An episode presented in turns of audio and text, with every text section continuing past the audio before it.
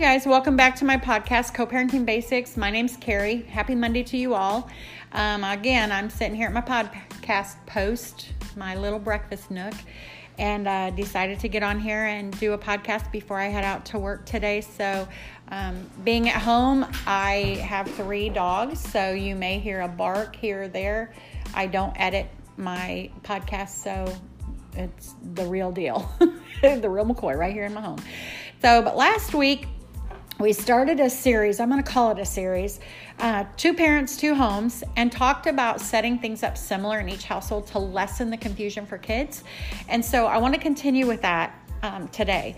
Last week we talked about creating a space and and how that would help your child maybe feel like a resident in the home versus a visitor living out of a suitcase or or a backpack or duffel bag kind of thing. And then we also touched on the homework routine. But today I want to talk about technology and uh, like, you know, do you have an agreement in place about technology?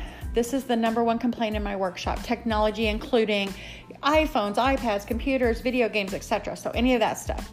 Maybe your kids are too young right now for you to even think about that could be a possibility um, as a problem in your co parenting relationship and journey, but it will be in the very near future. So, all the more reason to get this addressed.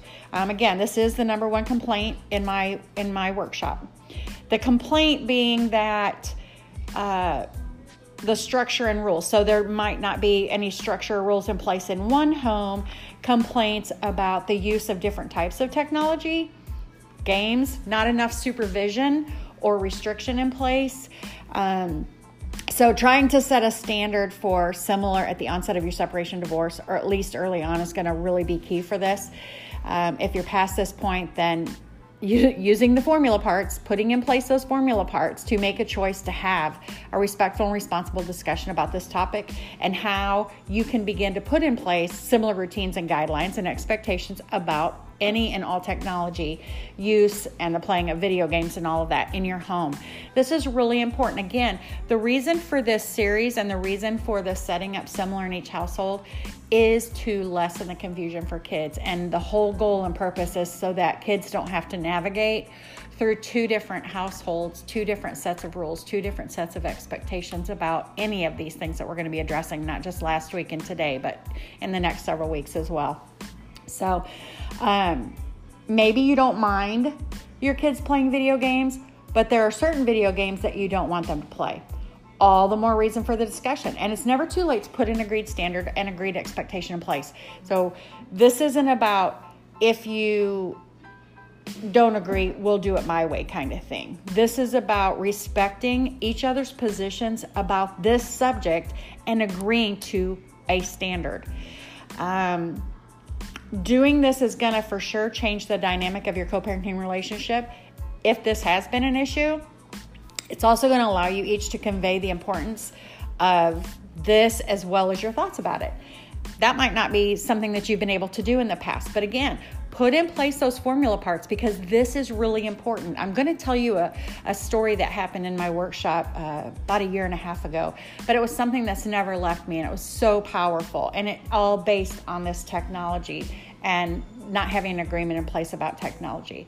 So, and you guys may not agree with each other. That's okay. But for the kids, it's really important to figure out how you can move from your position about it to you know, coming to an agreement or at least moving your position a little to get to that agreement. Again, this is for the kids. So, um, and it's okay to ask your ex, hey, what are you doing over there in your house? What do you got going on over there, ex?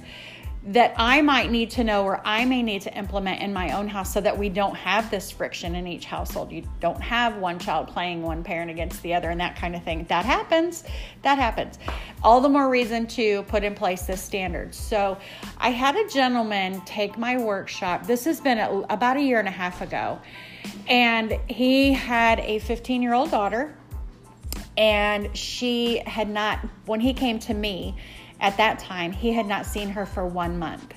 The reason he had not seen her for one month is because he grounded her from her phone, but mom didn't. So she wanted nothing to do with dad, and mom was, you know, won the popularity contest on that issue. So what happened was dad received two phone calls from two friends of hers, parents, that said, This is what your daughter is doing with, the, with her phone, and we feel you need to know about this. So he grounded her. She was being irresponsible with her phone, grounded her. Mom didn't jump on board with that. So at this point, again, he's one month without seeing his daughter and doesn't know what to do. Is pretty disappointed, very sad, obviously. He said his daughter and he had a great relationship, and so he thought until that until that happened. So for me, um, in my workshop and in my book, I include a cell phone contract, and it's a it is a great tool for this very reason. It's a great tool to use, or for couples to in two separate homes to establish so that they kids understand the expectation about cell phone use. So, had mom and dad had something in place, or at least an agreed expectation about phone use, there would not have been a question about what was going to happen if she was using her phone inappropriately. So I get out the contract and I show this to him. Uh, this workshop was on a Tuesday, and he was supposed to have his extended time Thursday evening, 6 to 8 with her, but he didn't know if she would even see him. I say to him, How about call her? Hey, daughter, um, I know I'm probably not who you want to hang out with tonight. You're 15 years old. You probably want your phone. You probably want to hang out with your friends and all that. But can you humor me for one evening for two hours so that we can have a chit chat? Take her to dinner, pull this little cell phone contract out, and have a good discussion about your expectation with phones and, you know, the use of it appropriately and, you know, all of these guidelines. If you do all of this, and you do none of this, you get to keep your phone. But if you do any of this, you sign this contract right here that says you understand that because you did this, you lose your phone. Very simple. One of the things that I did say to him during that time was I felt like he was in a great position because she's 15 years old. She lost her phone. Too bad, so sad. In one year, she's going to want the keys to a car if she's using her phone inappropriately and irresponsibly, how does he think she's going to handle his vehicle? So I feel like that would have been a really great conversation for him to have with her to move forward. I don't know if that conversation took place. He's not one that has kept in touch. Many, many workshop attendees do, but he's not one that did. I think about him all the time. I use that situation in my workshop if I need to. Um, there are situations that come up with with workshop attendees that I just feel compelled to share that story because that is the reality. That is the reality of not having an agreement in place or an expectation in place or a standard put in place or a routine or a ritual. That is that's the reality of what can happen. That is how it can go awry by two parents not being on the same on the same page for all of these things that I promise you will be issues in your co parenting relationship and journey. Technology is a deal. I'm so thankful that when I was raising my kids, we didn't have this issue. We didn't have cell phones, we didn't have all this hubbub. Um, so, but that's the reality of today. So, all the more reason to get a standard put in place. Um, again, it's not fair to the kids to have to navigate through something that we ourselves should be putting in place so that they don't have to. That's the purpose. That is what co parenting really is. Uh, if you were still together, you would be on board together for that issue. You would be on board together for technology use, or at least adhering to your ex's um, thoughts about it. So, all the more reason to to put something in place.